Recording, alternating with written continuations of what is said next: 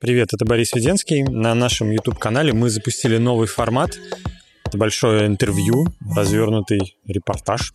И решили по этой причине выложить его в виде подкаста. Если вы хотите посмотреть видеоверсию, это можно сделать в YouTube э, или в Яндекс.Дзене. А пока наслаждайтесь аудиоверсией. Погнали!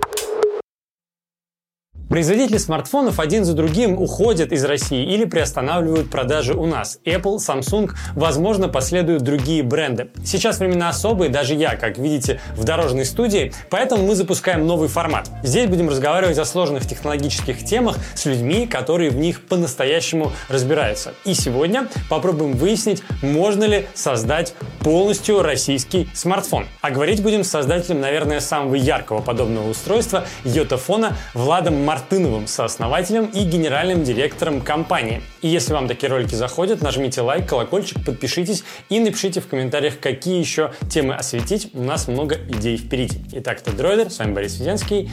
Погнали!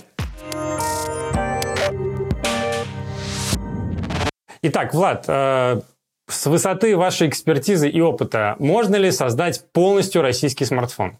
Так, Борис, давай сначала разбираться, что ты вкладываешь в понятие полностью российский смартфон. Потому что я вот даже когда занимался проектом Йотафон, это такая была история, где постоянно надо было разбирать прям до винтика. То есть имеется в виду, что может быть, да, когда вся компонентная база, то есть все комплектующие произведены в России.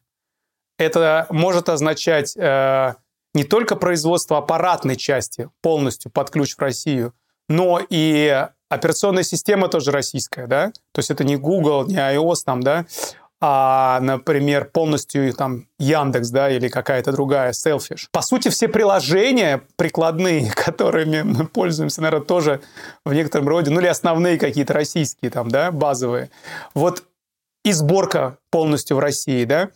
То есть, если мы говорим про такой продукт, да, и при этом, чтобы он как-то по, для пользователя напоминал, как бы, ну, с точки зрения опыта, давал какой-то похожий, приятный опыт, как мы сегодня получаем, когда покупаем последние модели, например, iPhone или Samsung или других там известных брендов, а не имеем какой-то такой большой, тяжелый э, или очень медленный, или еще какой-то не очень удобный телефон, то моя, моя точка зрения, что нам не светит сегодня создать в России – значит, вот полную, когда телефон с полной комплектующей базой, со, всем, со всеми компонентами, все свое собственное, да еще операционная система своя, да еще это все достаточно легкий, тонкий э, телефон, который держит долго батарейку, который работает быстро. Вот э, это, с моей точки зрения, ну, э, скажем, Слово такое напрашивается невозможно. В принципе, возможно все, конечно, если э, там какие-то гигантские бюджеты кинуть и займет это время, например, но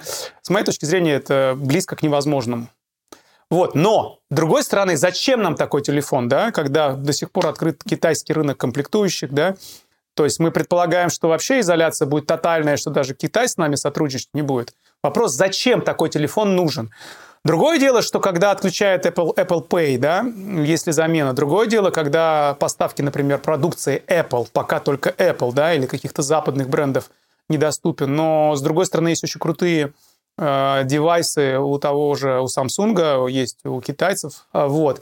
И другое дело, значит, создать телефон, который, например, использует комплектующие там вместо процессора Qualcomm американского используют там тайваньский, да, э, как бы медиатек. Э, вместо там камер каких-то там, не знаю, тоже японских, используют камеры там китайские, да, какие-то или корейские, вот, южнокорейские. Если, конечно, Южная Корея с нами не сотрудничает, ну, у китайцев всегда есть аналог. Поэтому, как бы, пока мы с Китаем сотрудничаем, мы, в принципе, можем создать телефон, э, значит, дизайн телефона на основе китайских комплектующих, но опять же, а зачем нам железо свое? Вот если, ну, как бы создавать, и даже китайское. В принципе, главное в той ситуации, в которой мы сейчас сегодня столкнулись, это иметь свою операционную систему. Потому что ведь э, основные блоки возникают не на уровне железа, а они как бы блокируются на уровне операционной системы. Там те или иные приложения, те или иные сервисы. Если у нас есть своя операционная система и заменяющие а, или аналоги приложений, которыми чаще всего пользователи пользуются свои тоже, да, то, в принципе, этого достаточно. Можем брать железо любое. Можем брать китайский стандартный телефон. А стандартный имеется в виду, там, знаете, no-бренд телефон, когда вот а, есть фабрики и целый бизнес, когда делаются просто болванки на железе, да, а дальше уже как бы заливается то операционная система или там заливается тот или иной софт, клеится наклейка на бренд, такой, да, такой есть э, способ, и в принципе и все. Поэтому с точки зрения производства железа большой вопрос. Вот. Но если такая ситуация возникла, и у нас нет доступа к китайским технологиям, то я сильно сомневаюсь, что у нас получится сделать свое железо. Хорошо, а полностью китайский смартфон возможно сделать? В смысле, полностью китайский смартфон. Имеется на, на основе китайских комплектующих нам сделать дизайн своего телефона. Значит, э, его... Опять же, вопрос возникает, а сборка где? Если там организовать производственную линию у нас в России, да, можно, но она просто будет заведомо дороже, чем в Китае. Поэтому себестоимость телефона, телефона будет дороже, да. Вот. Но, в принципе, да, э, сборку мы точно можем сделать.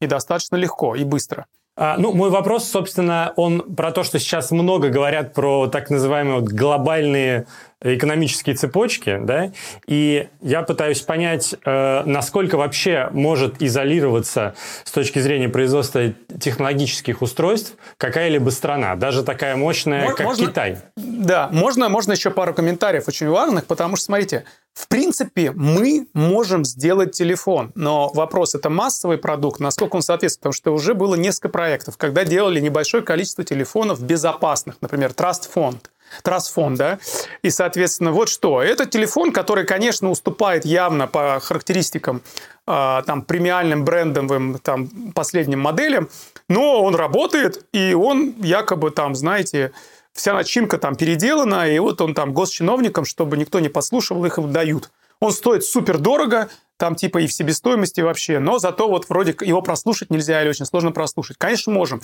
Можем вообще сделать один телефон на всю страну, да, но это не массовый продукт. Вот, а сделать массовый продукт, такой же, как вот для потребителей, а, как, условно говоря, топ топовые бренды, вот я когда говорю, что это близко к невозможному, я имею в виду такое.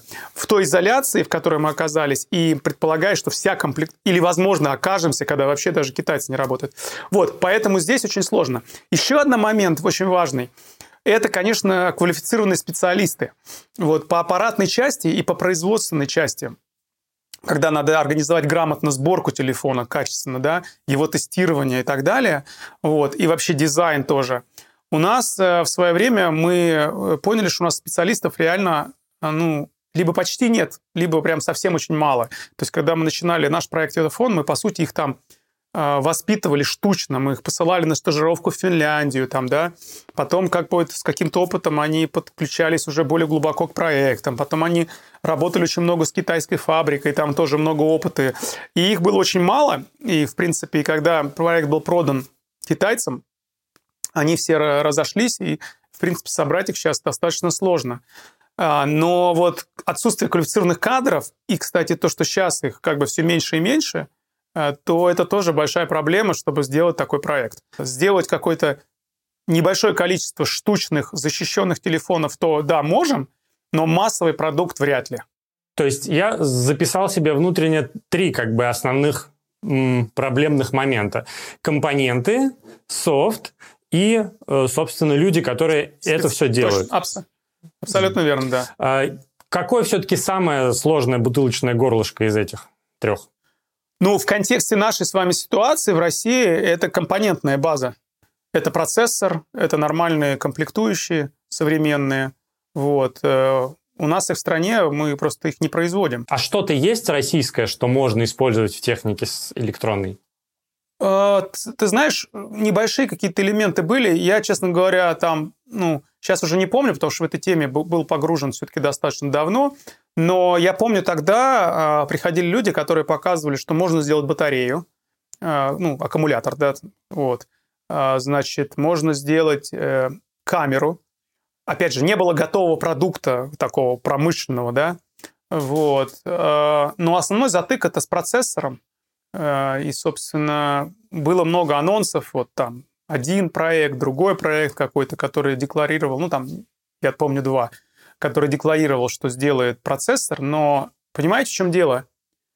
Там гигантская машина, многомиллиардная, на Западе или даже в том же э, Тайване, которая эти процессоры штампует там каждый год, да, вот. И она с такой скоростью это все развивает, А мы с нулевой точки начинаем, и вроде такие, и вот сейчас мы догоним. И я вот смотрю, сама, сама во-первых, мы только ставим такую планку, да, чтобы догнать, и начинаем как бы работать год, чтобы вот к этой планке подняться. А за этот год, а, ну, раскрученные бренды, вот, как минимум два, там, три, они вот по процессорам западные и, и китайские, они делают такой скачок. И мы не успеваем даже до этой планки дойти, когда уже отстаем. То есть такое отставание идет системное. А, вот. И у них есть ресурсы финансовые, ресурсы интеллектуальные, а у нас не финансовых ресурсов сопоставимых, не интеллектуальных ресурсов. Ну, интеллектуальные, может быть, даже есть, но которые без практического опыта. А тут очень важно еще практический опыт, связка с рынком. Да? Вот. Такого интеллектуального ресурса с практическим опытом у нас нет. И возникает вопрос такое, постоянное отставание, да, вот. И, сам, и третье – это сомнительность экономическая. Окей, Например, там Qualcomm, э, он там раз выпустил новый процессор, у него миллиардные продажи, потому что половина, там даже больше половины рынка смартфонов сидит на процессорах Qualcomm. У него понятная экономика, да, масштаб, что называется по-английски economy of scale. А у нас, предположим, вот предположим, мы какое-то чудо совершили, и вдруг на какой-то момент сделали процессор сопоставим с Qualcomm. И куда мы с этим процессором пойдем? Как мы отобьем эти деньги? То есть вот эта история, вот, она как бы очень сомнительна. И поэтому здесь, конечно, возникает вопрос, а как? Понимаете, в чем дело? Вот заниматься таким высокотехнологичным бизнесом в какой-то изоляции, в проекции на какую-то страну, э, ну, это такая тупиковая история, если только это не Китай. Китай это какое-то исключение, потому, потому что сам по себе домашний рынок Китая, смартфонов, процессоров, любой микроэлектроники, это обычно 50% всего глобального рынка. И, соответственно, в изоляции на этом рынке как-то, наверное, можно экономически обосновать. Но так как у нас потребители, даже если все там наше население купит почему-то там в каком-то там по команде, не по команде, по необходимости только наш смартфон, экономика не отбивается. Вот, поэтому здесь э, невозможно в России рассматривать конкурентоспособный проект в области потребительской электроники, да и по большинству IT-проектов а, российский рынок как единственный рынок, который а, рынок сбыта. А, вот. И тут э, просто экономика не бьется. То есть ты не, не можешь выйти на прибыльность с учетом тех инвестиций, которые нужно делать для того, чтобы оставаться лидером в той или иной технологии. Поэтому Понятно. А вот вы про батарейку сказали отечественную. Если, допустим, бы вы взяли в смартфон э, российский аккумулятор, он бы во сколько, доро... во сколько раз дороже стоил, чем китайский или корейский? Это очень трудно сказать, потому что это очень конкретный кейс, надо было смотреть. Э, но это, я думаю, если я какую цифру сейчас назвал, это было бы непрофессионально потому что это надо перевести переговоры, понимать, э, что эта фабрика, например, которая или поставщик этого аккумулятора может предложить, ну, может, раза в два дороже. Угу. Это критично? Для это, очень крити... это очень критично, потому что в бизнесе смартфонов там э, борьба идет прям на, на центы, когда каждый элемент в аппаратной части, это прям, вот ты снижаешь на 1%, и ты уже молодец да, и там прям это очень чувствительно и очень серьезно. Ну, переговоры прям идут, говорю, за центы, когда там, например, мы э, вели переговоры там про экран, да, там были китайские поставщики, корейские, там, ну, основной экран, не, не черно-белый, а цветной. Вот. Да по любому элементу мы прям выторговывали там не 50 центов, это хорошо, потому что прям вот все при запуске телефона, по дизайну телефона, по производству телефонов, все направлено на то, чтобы снизить себестоимость, не потеряв качество. И это вот прям те, кто умеют это делать, э, те бренды, э, те специалисты, они реально ну, становятся лидерами. Да, потому что здесь очень важно выйти с правильной ценой, с правильным качеством и в максимально правильное время. Правильное пораньше. То есть если ты чуть-чуть... Вот почему цикл в основном 6 месяцев даже у телефона. Если ты хотя бы на месяц опоздал, выпустил телефон с определенной технической спецификацией, ты уже устарел. То есть это техническая спецификация, а ты уже а, а цену, себестоимость поменять не можешь, потому что ты уже производство заранее сделал и заплатил эту цену. У тебя себестоимость высокая, но ты опоздал, а цена продажи уже упала через месяц, потому что эта спецификация там через месяц-два уже не такая крутая, и обосновать эту цену за эту спецификацию нельзя. Поэтому там прям очень жесткая борьба идет. Это, кстати, одна из причин, почему, одна из причин, почему, сейчас, конечно, многие меня могут покритиковать, но подчеркну, одна из причин, почему Apple был крутой. У Apple был, значит, э, крутой дизайнер и, соответственно, Стив Джобс, который на user experience очень огромное внимание уделял, да, но был Тим Кук, который там ездил и в Китае всех прожимал по полной. Он просто выжимал из этих фабрик все, что можно было. Это была такая хорошая комбинация.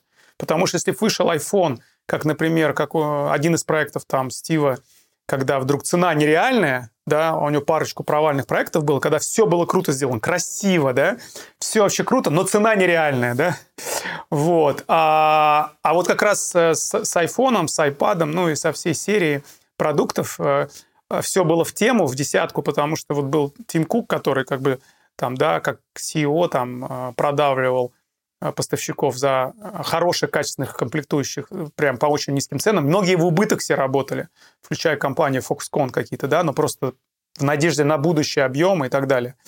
Вот, и вот эта комбинация крутая. Но вот если упустить именно себестоимость чуть-чуть, то это провал может быть. А, вопрос э, для чайников. Вот э, чем принципиально отличается производство электроники? Если мы можем сделать э, свой там пармезан, стейк, э, вакцину даже хорошую можем сделать, почему э, мы не можем сделать э, оперативную память нормального уровня? В чем отличие? Там а, же тоже какие-то ну, сложные заводы, сложные станки, наверное. Ну, смотрите, да. А, разница пармезан вакцина от смартфона или какого-то устройства высокотехнологичного, во-первых, в том, что для того, чтобы сделать пармезан, тебе не нужна международная кооперация, там пару сотен компаний высокотехнологичных. Для аппаратной части еще там десятка, два, три кооперация с крупными лидерами в области софта. Тебе это не нужно. Вот. А когда ты делаешь телефон, тебе нужно э, и, про, э, и процесс, этап проектирования телефона – и этап производства, где там несколько тоже подэтапов, да, инженерный образец, коммерческий образец, там, да, тестирование, все-все-все. Ты это в координации делаешь с большим количеством поставщиков, комплектующих до разных высокотехнологичных штук. Вот, это первое. Второе, значит, произвести пармезан – это произвести пармезан. А произвести телефон внутри одной страны без помощи внешнего мира – это произвести как раз вот эти вот там несколько сотен высокотехнологичных штук, да, которые, производ... которые как бы, э, ну, чтобы произвести, нужно иметь вообще историю 20-30 лет. Это экраны, это микрофоны, это антенны, это, не знаю, э, батареи, аккумулятор, это там процессоры, это куча-куча разной микроэлектроники, и каждая... Понимаете, в чем дело? Вот нас говорят, давайте сделаем свой процессор, и все, и мы решим проблему нашей потребительской электроники и телефонов. Да не решим, мы процессор сделали охрененно классный, предположим. Хотя, как я объяснил, что мы только сделали, он уже не такой классный. Вот, но предположим, мы сделали. Так, а вот еще там 200 разных э, элементов телефона, как бы камера, там экран, э, микрофон, антенны, еще, еще, еще платы, там все это. А это мы как будем делать? Получается, у нас в стране э, это не просто сделать пармезан или вакцину, это надо там 200, 300 а, как бы разных продуктов высокого качества суметь сделать, и наладить, чтобы это не просто один раз мы сделали, а они как бы постоянно новые делают версии, новые, и это экономически им обосновано. То есть это целую отрасль поднять. Опять же, это можно сделать, это можно сделать, но для этого нужна политическая воля страны, что это вообще национальная идея, а не просто так один из экспериментов или один из национальных проектов с каким приоритетом. Например, Северная, Южная Корея – это хороший пример – Южная Корея – отличный пример. Аграрная страна, без каких-то там кадров квалифицированных университетов, сказала, мы, наша национальная идея – стать высокотехнологичной державой. И мы 25-30 лет будем к этому идти. Вот у нас дорожная карта, мы будем идти по чуть-чуть. Сначала будем выпускать какие-то такие отстойные устройства, простые, но мы к этому придем. Да? И мы научимся делать практически все вот в этой, вот в этой отрасли. Мы целую отрасль поднимем. Вот, и у них была государственная программа финансирования, э, очень сильная идеологическая поддержка вот этой национальной идеи. Это была национальная идея. И они для этого были готовы сотрудничать со всеми странами мира. Они не смогли бы сделать этого южнокорейского чуда, если бы они были в изоляции или в какой-то конфронтации с внешним миром. По каким-то причинам, любым. Праведным, неправедным, но они как бы, вот для них это было важно, для них это было важнее всего. Поэтому э, они это реализовали, мы тоже могли реализовать. Не сразу, лет за 20-30, 100% могли бы реализовать. Если бы это была национальная идея, было бы достаточно финансировано, была бы последовательная политика, которая не менялась бы от смены руководства, вот в правительстве, там, в, в руководстве, да. То есть есть дорожная карта, правительства меняются, но дорожная карта также финансируется и выполняется. Да, и, и идеологически это поддерживалось везде, через средства массовой информации, что те люди, которые этим занимаются, это национальные герои. Они реализуют национальную идею. А не то, что, знаешь, смотрели бы на них как на таких придурковатых чудиков, белых ворон. Что-то они херню строят. Мы никогда не делали эти потри... телефоны в России. Че, ты больше делать заняться нечем. Ну что, как бы, ребят, смешно. Вот, если бы, если бы было так, как у них, то я уверен, у нас бы даже быстрее получилось. Но это, понимаешь, это задача такая, когда это задача всей страны. И президента, правительства, и каждого гражданина, и он говорит, о, я куплю первую версию, там, как вот в, как в Корее, первая версия Samsung телефонов была ужасная. Первая версия телевизоров была просто отстойная. Люди шли, говорят, а мы купим, поставим. Да, ну потому что мы знаем, что следующее, по следующее мы так поддерживаем реализацию национальной идеи. И это настолько глубоко сидело вот у южнокорейских граждан, что они прям вот прям готовы были за это там любого порвать. Так же, кстати, как и в Финляндии. Вот спросишь сегодня у Фина, какой телефон, скажет Nokia. Ну, скажешь, так он же нифига не работает, у вас Microsoft купил там и вообще все испортил. Все равно Nokia. Понимаешь, у них там это прям на уровне ДНК. Вот. Меньше в Канаде BlackBerry, но там тоже, ну, как бы, там даже пару-тройку лет там после того, как Black, BlackBerry сдулся, все равно там какая-то была такая инерция, что типа, не, ну, BlackBerry, ладно, вот BlackBerry паспорт, BlackBerry это. И уж когда совсем там страшно неудобно, они там уже перестали BlackBerry покупать. Но, но как бы, но вообще вот это вот, это есть. У нас, мне кажется, у нас этого не особенно предвидится, не особенно наблюдается, но если бы вот такая история была, то это было бы круто. Да мы бы уже имели эту отрасль, я думаю, потому что вот там 15-20 лет назад, когда первые идеи только появлялись, но как бы, если там действительно...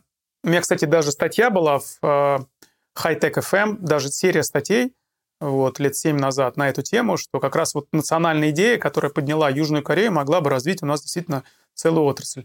Но как-то, мне кажется, как-то у нас в стране она не прижилась, то есть нет такого запроса, ну, гражданского. То есть, мне кажется... Вот запрос, кстати, сельское хозяйство поднимать есть. Ну, и это тоже логично, потому что просто здесь такая логика, да? Мы никогда не делали потребительские устройства, это все как-то все странно, непонятно, зачем, когда все это есть, а, как бы, а, ну и как бы вот мне всегда говорили, вот что ты с этим проектом Йота Фонта носишься? Вот это все равно, что э, решить сажать, выращивать рис там, не знаю, в, в зоне вечной мерзлоты где-нибудь на Рижском никеле. Никто не понимает, зачем это нужно. А вот сделать свой пармезан понимают, а вот развивать агропромышленный комплекс тоже понятно, потому что у нас как бы для этого земля, все, все климат, все есть. Поэтому и быть там номер один поставщиком пшеницы там в, в мире тоже понятно. А вот быть номер один техно- высокотехнологической державой, к сожалению, в контексте сегодняшнего дня непонятно. Ну, не сегодняшнего, сегодня уж по-другому. А это зря, потому что на самом деле, если посмотреть лет на 20 вперед, высокие технологии, конечно, будут, э, будут э, главным источником дохода любой страны во всех отраслях, в том числе в сельском хозяйстве, в потребительской электронике.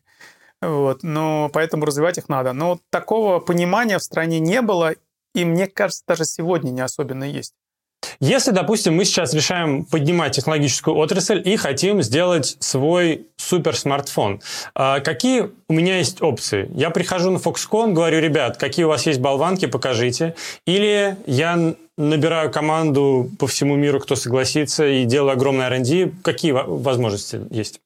Well, сто от, от, от малого. То есть маленькими шажочками по этапам должно быть все это, потому что, значит, это будут потерянные деньги, если сразу мы идем и за, а, как бы ориентируемся на найм большой команды и на создание кучи этих самых. Поэтому стратегия должна быть такая. Сначала мы делаем операционную систему. Идем, например, в Яндекс или идем в Selfish, э, вот, и говорим, ребят, а, у вас там были такие-то проекты, вы хотели разрабатывать там операционную систему мобильную, давайте посмотрим, как мы можем сделать ее конкурентоспособный там Google или iOS, там, да, Android или iOS, iOS, извиняюсь. Вот. А, и дальше как бы там же фишка была в том, что нехватка была разных приложений, и сам пользовательский опыт, user experience был не такой крутой. И как бы переходить людям просто было сложно с привычного там Android или с привычного iOS. Вот, значит, мы делаем так, чтобы это было действительно сопоставимо, похоже. Покупаем болванку китайскую, хорошую, да, вот, качественную. Кстати, там реально железо делают, ну, можно найти прям очень качественное железо и симпатичный даже дизайн. Вот, и туда заливаем э, вот этот софт и какое-то количество времени, год-два по, по ситуации, доводим вот эту историю, что есть телефон с операционной системой, который работает, и людям нравится. То есть возникла критическая масса пользователей, которые, блин, да прикольно, прикольно и классно. Да это даже лучше. И обязательно должна быть какая-то еще фишка, чтобы было удобнее и лучше. Да? Чтобы, условно говоря, какой-нибудь Яндекс Музыка там или Сбер Звук или что-то еще прикольнее работало и выгоднее и лучше, чем там, не знаю, Spotify или Apple Music.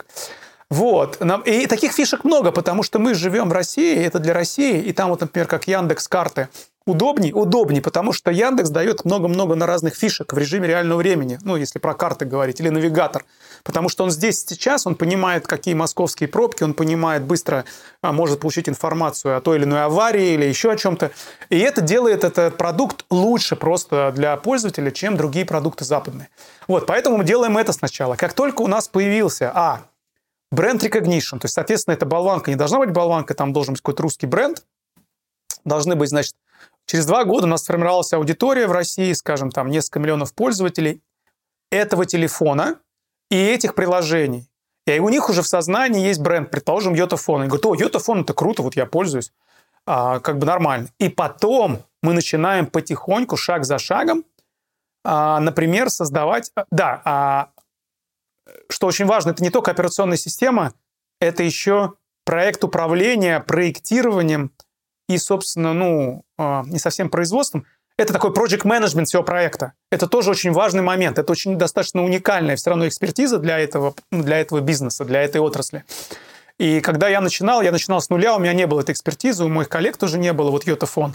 И когда мы приобрели экспертизу, вообще поняли, что э, большинство телефонов Apple, Nokia, там, Google телефон в то время был, BlackBerry, на самом деле они же свои комплектующие практически не используют. Нет там американских там или, ну, Qualcomm, ну, это не собственное, но тем не менее, там какое-то небольшое количество есть своих там национальных комплектующих, но в принципе это project management. То есть они могут, а, придумать продуктовую идею, например, BlackBerry с кнопками, iPhone без кнопок, там, да, Nokia коммуникатор раскладывающий. Их специалисты могут сделать дизайн в, в компьютерных CAD-системах, да, вот, они могут придумать э, bill of materials, то есть из каких комплектующих да, э, может все состоять, и запустить процесс именно управления всеми этими взаимодействиями с поставщиками и так далее, и доведения до прилавка финального продукта. Это такая нехилая тоже экспертиза, поэтому в первом этапе мы тоже должны вот этот project management взять на себя, а потом уже добавлять. Что еще? Хорошо, посмотрели, что, что у нас в России там относительно легко и просто мы можем сделать что будет сопоставимо, конкурентоспособно и по цене, и по качеству. Раз там добавили аккумулятор или камеру, раз там добавили антенны, посмотрели, а мы можем сделать сборку по цене так же, как в Китае? Я, конечно, сомневаюсь, что можем, но гипотетически на границе с Китаем сделать фабрику в экономической свободной зоне, э, не знаю, или даже на границе с, Вьетнамом, где-то с, вот, с Вьетнамом, я уж не знаю, да.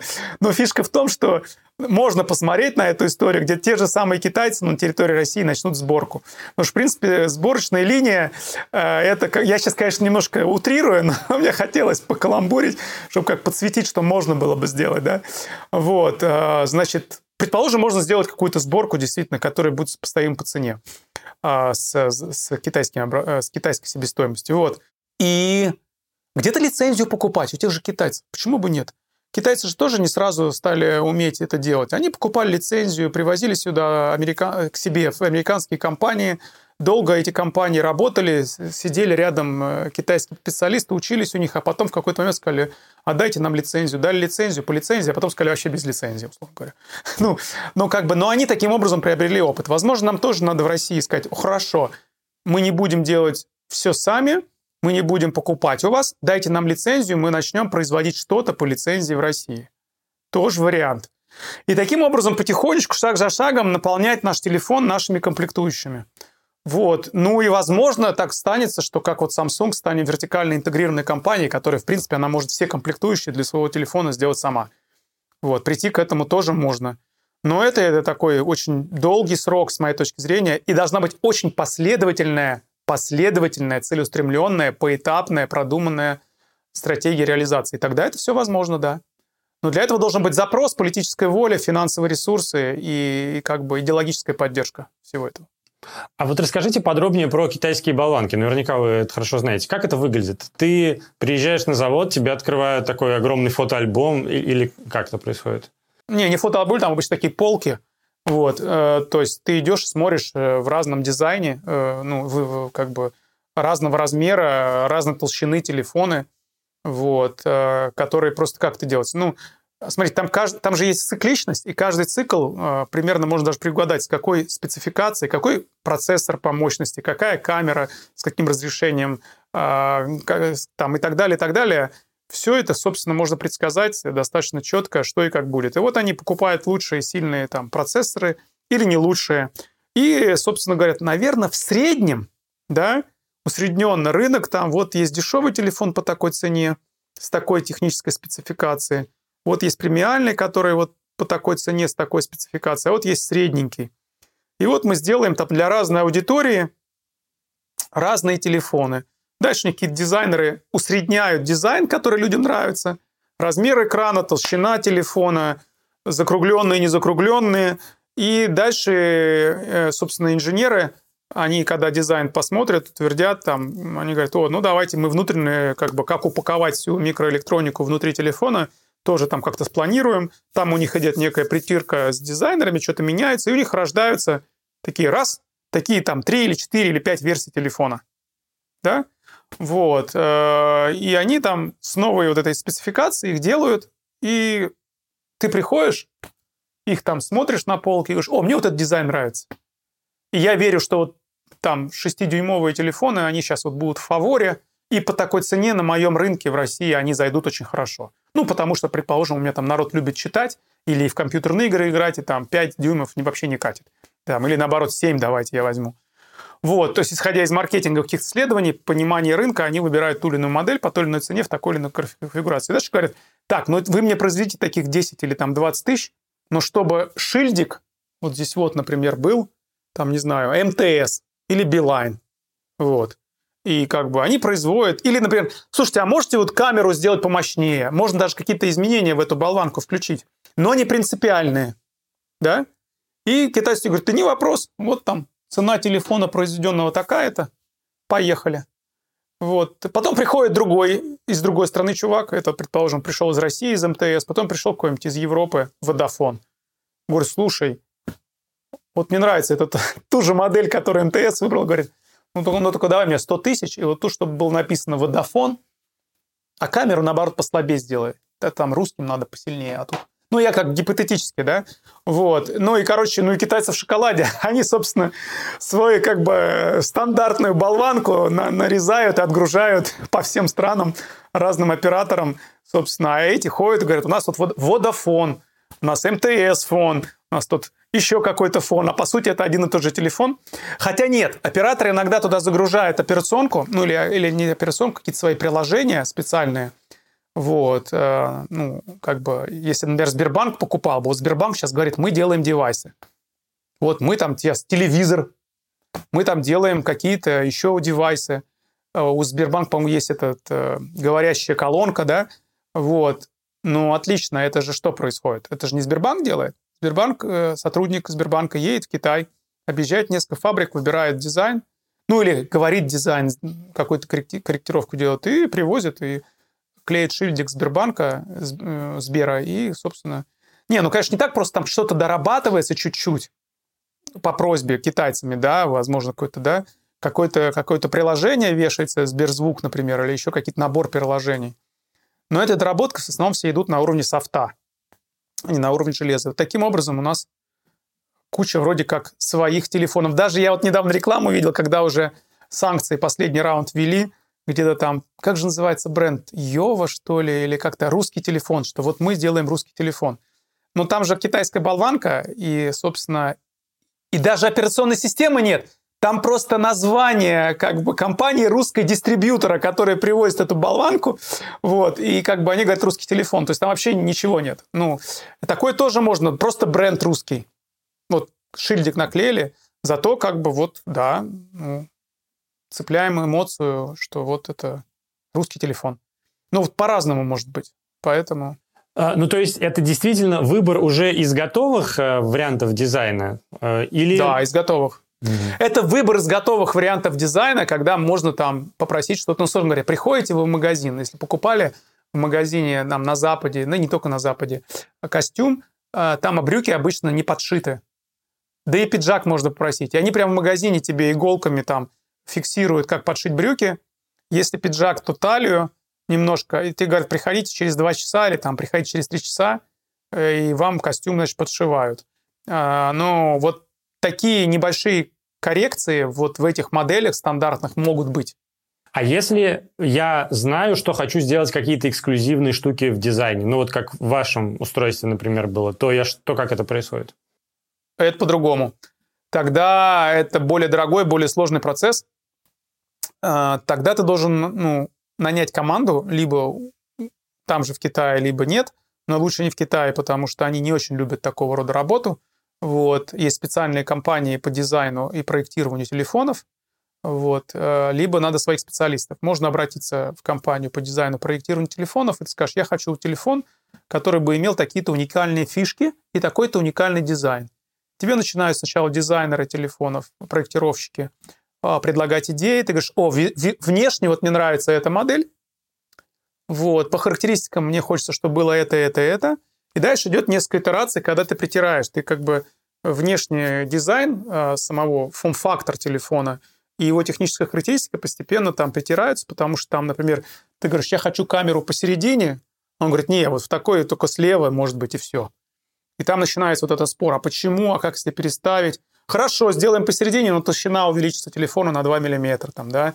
Ты опять начинаешь там что-то делать, потом вы приходите к общему знаменателю, и у вас появляется такой product description документ, э, документ, который описывает весь продукт, его внешний э, дизайн, его там, да, форм-фактор, его техническая спецификация, характеристика, его э, список всех комплектующих, которых нужен, чтобы реализовать схемы плат, схемы э, внутренней всей упаковки комплектующих внутри, внутри устройства. Ты потом ты идешь э, к ключевым поставщикам комплектующих, начинаешь переговоры и идешь на фабрику. Ну, на фабрику попозже. Вот. А, ну и с фабрикой говоришь, вот у меня есть такой телефон, мне нужно его произвести. И они производят его, под, под него делают целую производственную линию, по сути, а, с нуля. Вот на основе этой документации, которая в софте в твоем отражена. Ты эту документацию в этом софте передаешь на фабрику, они э, там ее загружают в свои системы и начинают э, смотреть, как им э, этот конвейер поменять, потому что там надо будет строить определенные закупатели, делать специальные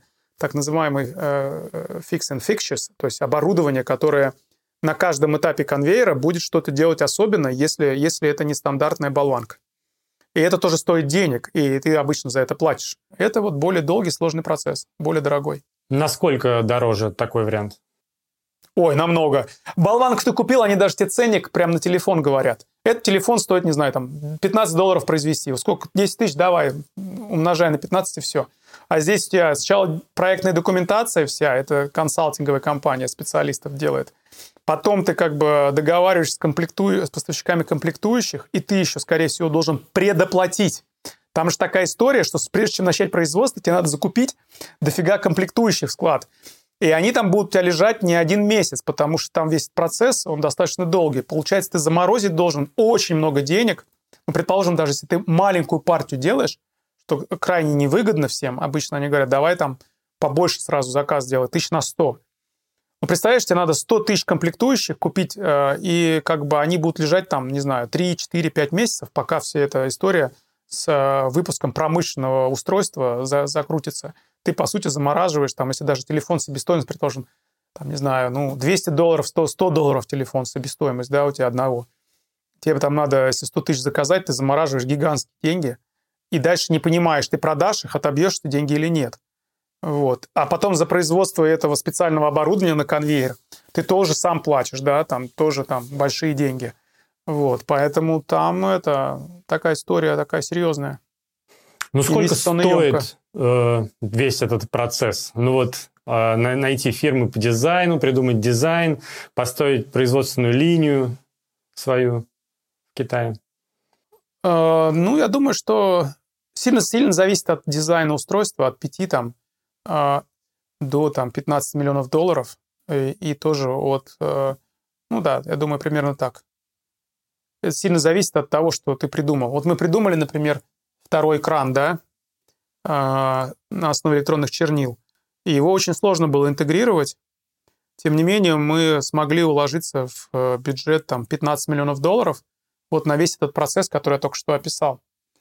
Вот. А, но вообще у больших брендов, но они не суперэффективные, мы были суперэффективны в этом плане, уходит до 100 миллионов долларов на проектирование одной модели, ну, и такой инновационной. Ну, условно говоря, там Nokia коммуникатор, когда придумали, где-то 100, 150 миллионов долларов потратили на весь этот процесс. Когда придумали там, я не знаю, iPhone, то приблизительно цена тоже на вот именно проектную документацию, на все тоже где-то там было 150, может быть, 200 миллионов долларов. Это самый первый вот. iPhone или это новая да, модель? самый первый. Нет, потом это уже, конечно, намного проще. Когда речь идет о таком какой-то фишке или каком-то инновационном устройстве. Да, потом, конечно, намного проще. Намного ниже цена и проще процесс. Понятно. Насколько э, сложно поставить в смартфон э, последние характеристики? Вот мы даже по Йотуфону помним, что во второй версии, к моменту, когда он вышел на рынок, там был флагманский Qualcomm, но он был на год, э, по-моему, с задержкой. Насколько это тяжело выбить у поставщика? Нет, это первый, это первый был на год с задержкой. Первый Йотафон, да, был с сильной задержкой, и он, когда вышел, уже нерелевантный был по характеристикам. Вот. А по цене как раз он был очень высокий, потому что как раз у нас произошла та история, что мы... У нас просто была по ряду причин задержка с выпуском первого телефона, а так как комплектующие уже куплены, деньги потрачены, то себестоимость снизить никак нельзя. Когда у тебя возникла задержка, ты выпустил позже, все. А цену уже продажную ты не можешь поставить супер высокую, потому что техническая спецификация не катит. Да, второй вышел он достаточно с хорошей спецификацией, и он не проигрывал тем брендам, которые были включая айфону новому по спецификации, это было все хорошо. А вот первый, да, а, значит, э, что нужно? А, да нужно просто очень хорошие партнерские отношения с э, поставщиками комплектующих. Ты должен быть у них в приоритете по каким-то соображениям. Потому что, во-первых, у них иногда не хватает процессоров, да, ну, новых, свежих. Во-вторых, они тоже делают бизнес, те, кто больше заплатил, тому отгрузили и тебе надо иметь какие-то супер хорошие аргументы, почему тебе должны отгрузить этих комплектующие. Ну, то есть либо огромная партия, либо хорошие перспективы. Абсолютно верно. Верят. Вот в нашем случае с Йотафон у нас просто была инновационная уникальная штука, от которой они все были в восторге. Это второй экран. Говорят, блин, у вас крутая продуктовая идея, давайте мы вот вам отгрузим эти комплектующие. Про софт. А, вот вы уже сказали про собственную операционку, а есть не собственная операционка.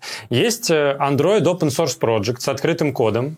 А, что мешает э, скачать его, э, докрутить, где нам нужно, и использовать? Есть ли у этого какие-то проблемы с точки зрения лицензии Google?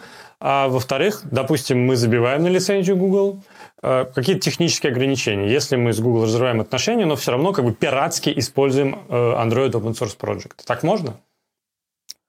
А, ну, технически можно, э, значит, но, предположим, мы это сделали, а вот все приложения, там, я не знаю, Google Music, там, все, что в Google Play есть, да, эм, Google книжки, Google там таблицы, мы же не сможем использовать. А да, да. И в этом же проблема тоже, ну, в первую очередь, потому что мы, когда покупаем телефон, просто вот обыватель идет в магазин, покупает телефон, он хочет сделать два клика и получить какой-то сервис. И это должно быть офигенно удобно, интуитивно и не сильно напрягаться. А, вот, поэтому нужен критическая масса разработчиков и команд, которые эти приложения сделают такими интуитивными, легкими в использовании и доступными. Даже вот на этой, скажем так, э, open source там андроиде на этом. То есть мы можем в теории сделать как в Китае, где каждый Vivo и Huawei имеет свой магазин приложений э, и, и свою оболочку в смартфоне, которая работает на базе Android Open Source Project. Да, можем.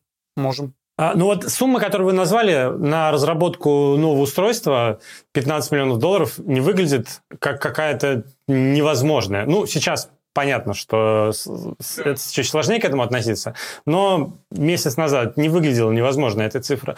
А какие компании в России могут задуматься о производстве собственного смартфона, кроме очевидных, типа Яндекса, Сбера и Викей? Мне трудно ответить. Мне кажется, никто не верит в необходимость этого проекта, в экономическую его успешность. Вот. Э, зачем? То есть вопрос, а зачем?